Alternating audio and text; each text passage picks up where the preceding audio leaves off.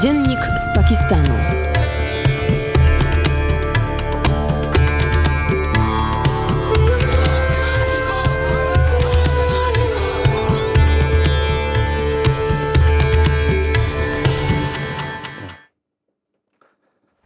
Dziwny jest e, ten e, świat z Mariupola, z Browar do Pakistanu. Ojciec Roman Sikoń, szczęść Boże. Szczęść Boże, niech będzie pochwalony Jezus Chrystus.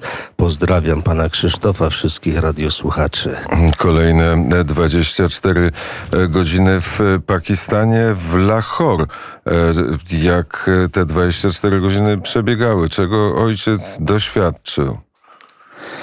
Tutaj już e, wszystko wraca, prawda, po świątecznym, e, po wszystkich uroczystościach wraca do takiej codzienności. Nasza szkoła salezjańska rozpoczęła już z powrotem pracę, a więc szkoła podstawowa, szkoła zawodowa, więc może nawet usłyszycie zaraz dźwięki tutaj też prac budowlanych, a więc życie wraca po tym świątecznym naszym uniesieniu. I na pewno były to piękny czas, pięknego świadectwa tutaj chrześcijan. I nawet mam takie refleksje, które dotyczą też naszego świadectwa wiary w Polsce. Patrząc tutaj czasami na nasze polskie media, mam do pana Krzysztofa ja tym razem pytanie wyjątkowo. Dlaczego wielu naszych braci i siostry dziennikarze mówią e, przy okazji świąt tych czy innych, że dzisiaj w kościele katolickim właśnie przeżywamy święta wielkanocne. Przecież jesteśmy w Polsce, no większość jesteśmy katolikami, a poza tym nie tylko katolicy obchodzą przecież te święta w tym okresie. Oczekuje ojciec odpowiedzi. Odpowiedź jest nie wiem. No właśnie, jest to bardzo y, dla mnie dziwne. Myślę, że bracia i siostry dziennikarze już chyba możemy zrezygnować z tej jakiejś hiperpoprawności politycznej. Po prostu no, są święta wielkanocne i tutaj wszyscy chrześcijanie zachodu, bo i protestanci też, Wystarczy powiedzieć, że przeżywamy, obchodzimy teraz święta wielkanocne. Tutaj na pewno e, w Lahore i wśród chrześcijan nie ma takich dyle, dylematów, bo jesteśmy w tym miejscu, w tej dzielnicy chrześcijańskiej. To jest właściwie największe skupisko chrześcijan i katolików w całym Pakistanie.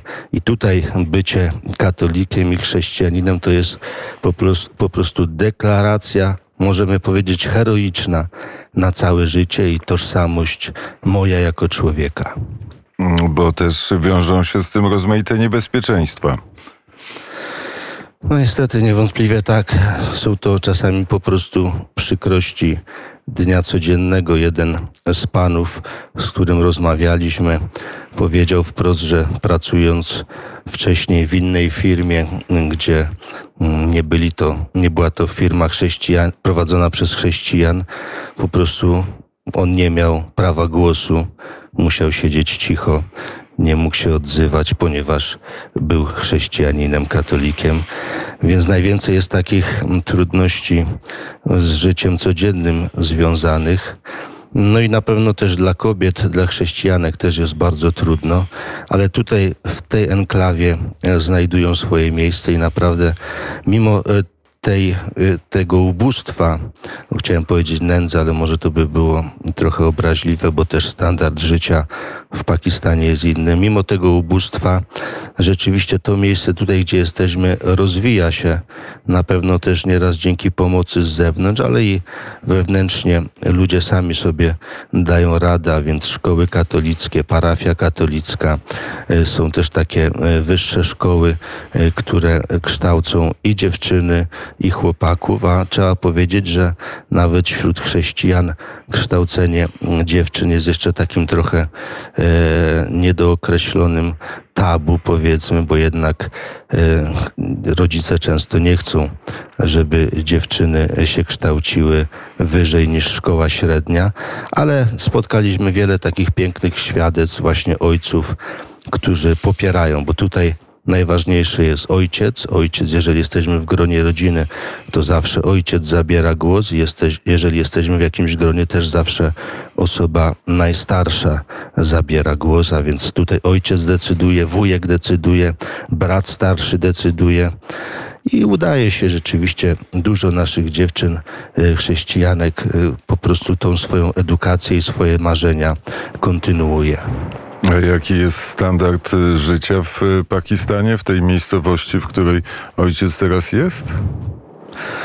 No trzeba powiedzieć, że pewnie w takim stan- takiego standardu byśmy w Polsce nie zaakceptowali, ale to jest wszystko to, co ludzie tutaj mają. mają. Będąc w domu rodzinnym sługi Bożego Akasza Bashira, męczennika i pierwszego w ogóle sługi Bożego w historii Pakistanu, tutaj y, w tej dzielnicy Johannabad y, rzeczywiście widzieliśmy w jak skromnych warunkach żyje rodzina.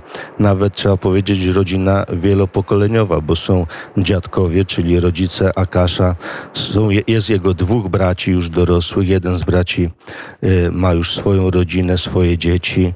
Jest jeszcze siostra i wszyscy razem żyją właściwie w dwóch pokojach, w dwóch czy trzech pokojach. Jest ma, bardzo malutka kuchenka, jest powiedzmy mm, takie małe patio, jakby to nazwać, dziedziniec, bardzo malutki.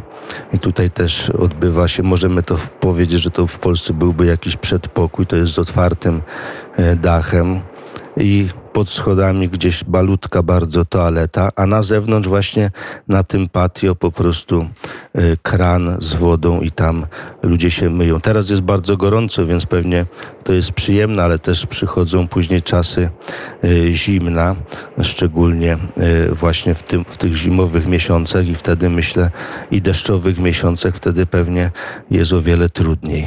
No i też trzeba powiedzieć, że na ulicach no niestety wiele pozostawia do życzenia czystość. Starają się ludzie oczywiście ją zachować, ale przy takim wielkim skupisku ludzi, bo na małym obszarze żyje wiele tysięcy tutaj chrześcijan, czasami też muzułmanie między chrześcijanami też y, tutaj mieszkają. E, Co, co jest ciekawostką, jest to też takie miejsce schronienia dla małżeństw mieszanych, jeżeli jakiś chłopak muzułmanin ożeni się z dziewczyną chrześcijanką, no to tutaj uciekają też, e, żeby ich ludzie nie znaleźli. To są takie ciekawostki, więc to jest takie miejsce też ucieczki. Y, I o tym miejscu ucieczki i o, o tym, z czego e, żyją chrześcijanie w Pakistanie i z czego żyją Pakistańczycy. Jutro e, w dzienniku z Pakistanu ojciec Roman e, Sikonik, Krza Miłosierdzia jest e, w Pakistanie, a na zegarze jest godzina ósma, więc bardzo serdecznie e, dziękuję. Powiedz mi, która godzina w Pakistanie? Godzina 11.00. Szczęść Boże. Pozdrawiam wszystkich. Dziękuję. Szczęść Boże.